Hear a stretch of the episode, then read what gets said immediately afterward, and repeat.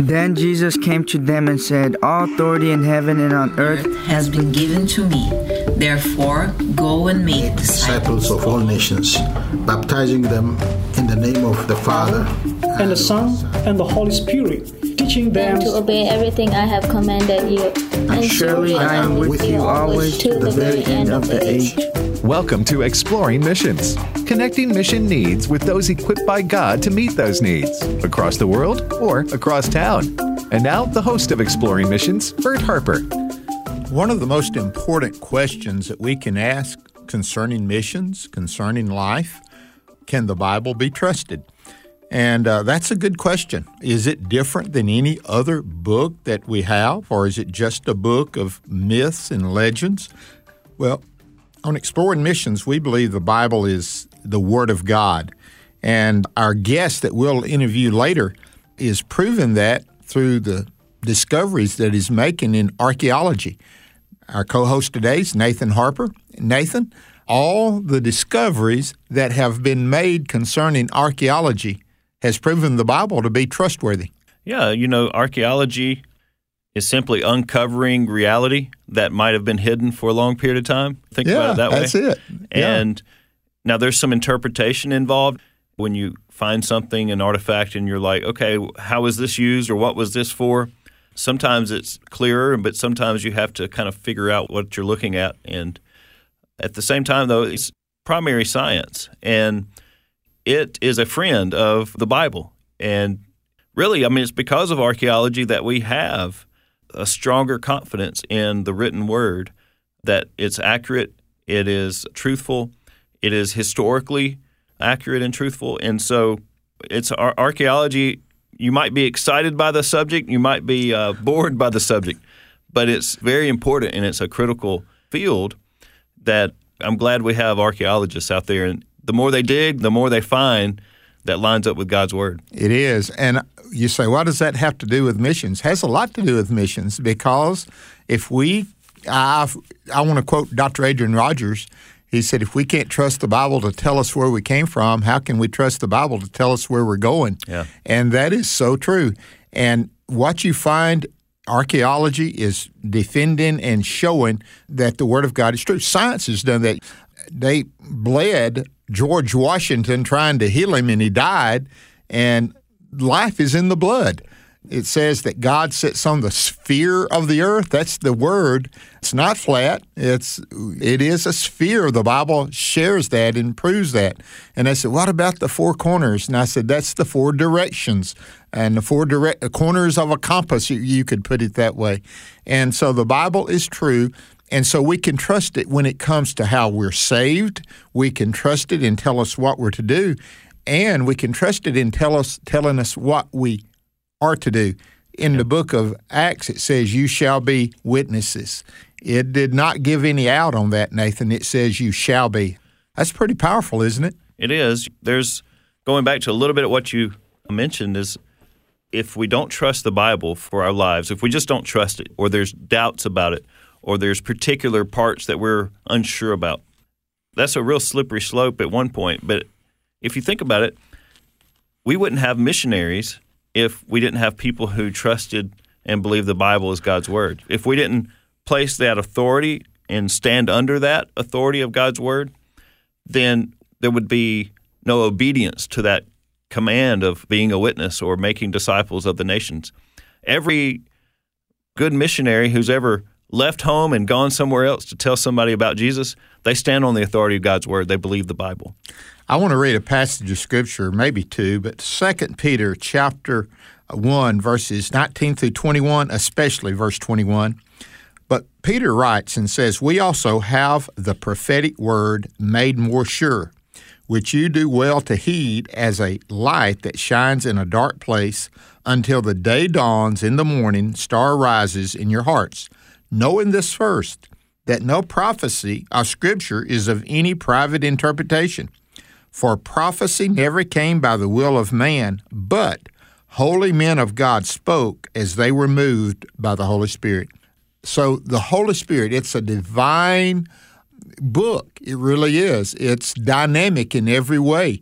It's inspired. Now, we're not talking about a person being inspired by sunset and writing a sonnet. We're talking about the authenticity. We're talking about the very critical idea of it being reliable, and it is from God. The other scripture that I was going to read is Hebrews chapter 4, verse 12. For the word of God is living and powerful and sharper than any two edged sword, piercing even to the division of soul and spirit, and of joints and marrow, is a discerner of the thoughts and intents of the heart. The Word of God. That's why you spent five years over in Clarkston, Georgia, right outside of Atlanta, training individuals to be more effective in their mission work. And your textbook was the Bible. Yeah, absolutely. We're really talking about two aspects of the reliability, the authority of God's Word. One is the response of the called ones, the response of the missionaries. Like I said, we wouldn't have missionaries if they didn't believe God's word is reliable. But at the same time, what is their message? Well, when they do go and they are obedient to that call, they go share the word of God. And the power of God's word upon the hearers' lives and their hearts, as this verse in Hebrews chapter 4 is talking about, it penetrates, it exposes, it goes all the way to the will of the person who is the hearer. You share the good news of Jesus, you share, share the word of God with an unbeliever, and the Holy Spirit does a work of bringing about salvation in Jesus by the hearing of the word. And so, it, without the hearing of the word, there can be no salvation. There can be no missions. We're just kind of on a on a tourist kind of a vacation trip. If that's all a missionary does is goes without the word of God. And so the Word of God is what propels us into the mission field, and it's the power of God to bring salvation to those that hear. The Bible talks about how can they hear without a preacher, and we are to have that message. The word apostles means sent ones. So the first people Jesus called were called to be sent out. And that's the whole idea. And that's why the archaeology the study of it, the study of science. That's why they have. I remember going to Blue Mountain. They'd talk about this is a liberal arts college, not liberal in its theology, but in other words, it was teaching many aspects. Yeah, a general education. Yes, a general education. And, and every one of those comes from a scriptural point of view. We'll add to it the study of English, the study of science, the study of psychology. Each one of those through the Word of God shows us that the Bible is reliable. But archaeology has done that again and again. The city of David recently, they've discovered some things about that. They've discovered some things about Daniel, how he was the third ruler. They said, How could there be a third one when there was only one? No, they found out it was a dual leadership, and Daniel became a part of that, being the third person. So the scriptures are true. And in the uh, interview that we're doing today, I want you to hear this. This will bless your heart and it will encourage you and give, I, I, say it puts spiritual iron in your blood to add to know that the Bible is reliable. So let God bless you and use you in defending the faith and sharing the good news of Jesus Christ. Exploring missions today is looking at something that will, I think, strengthen you in your faith. Uh, and it might be something that you need to consider looking at and know more about so that you can live in this present world with knowledge that will help you be a better Christian, given an answer of the faith that is in us.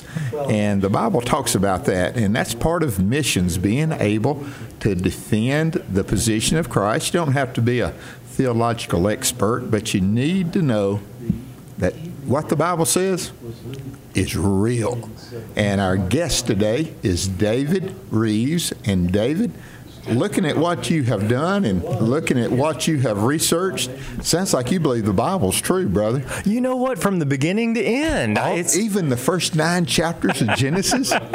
it's amazing how that works. No, I have people come up to me all the time and they say, you know, you just mentioned it. We need to be able to respond. We need to be able to defend our faith. But when people come up after I speak at a conference, they say, David, we love the information, but just so you know, we want you to know that we're a Christian. We don't need it you know? And I'm like, I, I am with you here. I'm a Christian. I have faith, all right? But here's the difference between our faith and the faith of these atheistic scientists who have become so prevalent. We don't have a blind faith. We have an evidenced faith. In other words, everything we see around us in creation is pointing us back to our Creator and ultimately to Jesus Christ. Can you name anything in this world that you've seen that has design that does not have a designer? you know, that's the thing. I, every time I get in my car, I think to myself, well, wow, given enough time and chance, this car must have re- created itself, right? And it would develop into a jet at, later on, you know? You just give it enough million years, right? Yeah, enough million years. and the absurdity of that is what drives me crazy. Yeah. You know, it really does. And they said, but what about the fossil evidence? Yeah. Uh, the fossil evidence doesn't does not prove Darwinian evolution. No. And but yet that theory has become what is prevalent. And, and, again, we're not here to just downgrade that. We're here to share with you the truth that's in the Bible. Uh, Adrian Rogers said it this way, David How can I trust the Bible to tell me where I'm going if it does not tell me from where I came? I think that's a pretty good statement. It is a good statement. And the Bible tells us exactly where we came from. What I like to do is I like to contrast uh, secular science with the perfect science, uh, you know, something that we can that has stood the test of time, and that's God's word. So, uh, in my second book, I, I actually went through 21 different verses that are backed by scientific principles. Okay, but most of these verses were written thousands of years before science would ever catch up. And I always, you know, I'm a simple guy. I like to start with something extremely simple, so I always go back to Genesis 1 1. Now it says, In the beginning, God created the heaven and the earth. And that sounds so rudimentary. It's like, okay, well, why do we need to know this? Because packed in that tiny little verse is not only our origins, but the origin of time, space, and matter. Right there in that one verse. You break it down. In the beginning, that's the beginning of time itself. God's outside of time. He doesn't need it. He he created time for us to live in. All right? So in the beginning is the origin of time. God created the heavens. Well, that's space, right? And the earth, that's matter. Time, space, and matter, the three basic components of the entire universe to which I always love to contrast it with our best secular interpretations, right? So today, if you ask an astrophysicist or a cosmologist, how did the universe begin? They say, oh, David, no problem. You see, it began in a big bang about 14 billion years ago when all of the matter was compact. And listen to the, to the description here. They say, oh, all of the matter was compacted into a very dense spot, which then rapidly expanding, creating space and time time as it went. And I'm like, could you run that back by me one more time.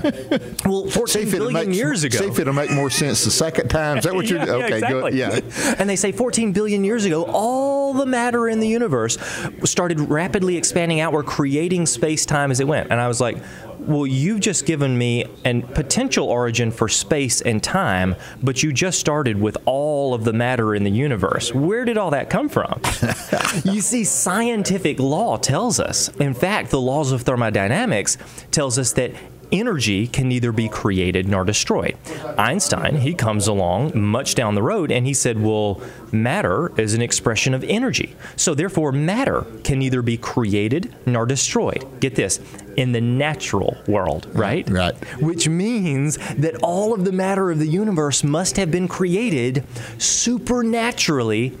And the first verse of the Bible gives us the origin of that matter the 21 verses. Now, give us the name of your book. Make sure people know that and where they can get it. It's 21 verses backed by science, and uh, it's all about deepening our faith, about strengthening our faith in Christ, uh, because scattered throughout the Bible are all of these references of good scientific principles, good historical principles that have stood the test of time. And you can pick that up on our website. Um, best place to go is just davidrives.com, David R I V Dot com.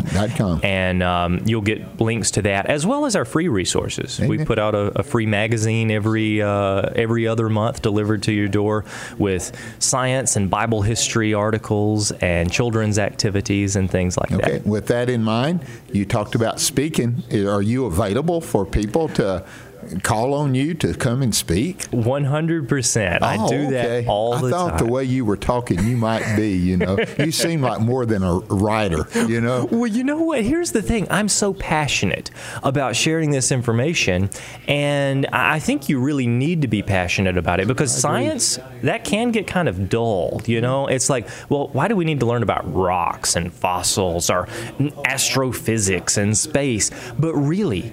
When you break it down, you realize just how amazing it all is. So I was just out at Billy Graham's uh, training center doing a pastor's conference, and I got back two days ago from South Africa. I was leading a Oh, tour wow. Of 30 something people, and I took them out in the middle of the African bushveld within 30 feet of live African lions, of live cheetahs, of all of these different animals.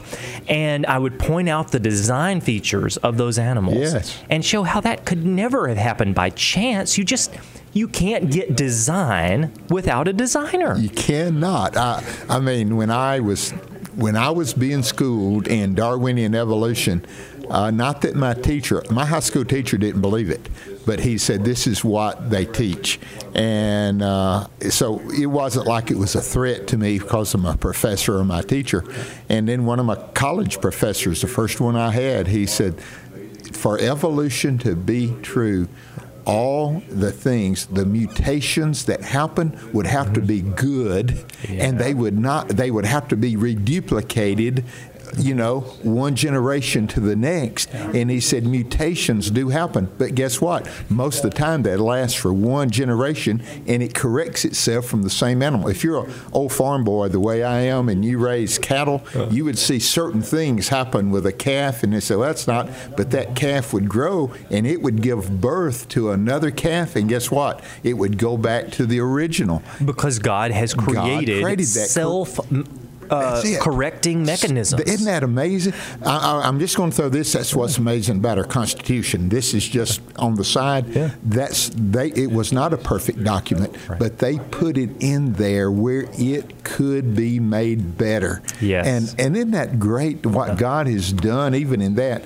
But in this creation, when you look at it, how I, I've I've heard of the Mount St. Helens. Yes. You know when it exploded, and it was it was terrific, and the damage that it did in just a short period of time. If it had happened uh, two or three thousand, four thousand years ago, and the scientists got a hold of it, they say it would have been a million years for Mount St. Helens to do what they did, but it happened in days. They saw the only reason they'll believe it is because they saw it with their eyes. Exactly. And yet, when the Bible is so clear historically, telling us exactly what happened, that there was a catastrophic flood that took place about 4,000 years ago, and then we see these flood layers, we see these layers of sediment, mud, sand, Yeah. silt, limestone, all of these things that even the secularist will admit hey, these were deposited by water. But it must have been by water over millions and millions. You see, even the secularists have to admit that Bible history seems to be correct. They just insert one magical ingredient called time, right? right. And what Without time that they think is on their side, the whole theory completely falls apart. And it really does fall apart when you look at it from design Yes. and the law of aerodynamics. It, it it really does fall apart. Well, think about it. Uh, the atheist, the intellectual atheist, believes that he has done away with the need for God, that he's replaced God with purely naturalistic scientific processes. But what he's actually done is he has created a pantheon of his own gods. Now, listen to me. He's created a pantheon of gods, one being the God of time, another being the God of chance, and the other is Mother Nature, right? And they won't say this, they don't believe it, but what they've actually done is they've created their own supernatural deities to replace the true God, the God of the Bible. And when you realize that, it is so powerful because they're not atheists at all. They're That believing. Sounds, that sounds like Paul in Athens when he says, "Oh, you have so many these idols to to gods, but I saw one to the unknown God. Let me tell you about him." and and this God, and let's go back to it. Uh, really, this secular thinking is based on a philosophy, not science. That's correct. They they they start with an assumption. Do we start with an assumption? I don't mind starting with the evidence. Yeah. Start with the evidence, the design. What do you come up with? A designer. A designer. You really do. You start with time, space, and matter. What do you come up with? Mm-hmm. You come up with some being Yeah. having the capacity. Now, there's questions we can answer. Where did God come from? Listen, as a little boy, I asked that question. My boys asked me that question. Now, my grandsons and granddaughters asked that question.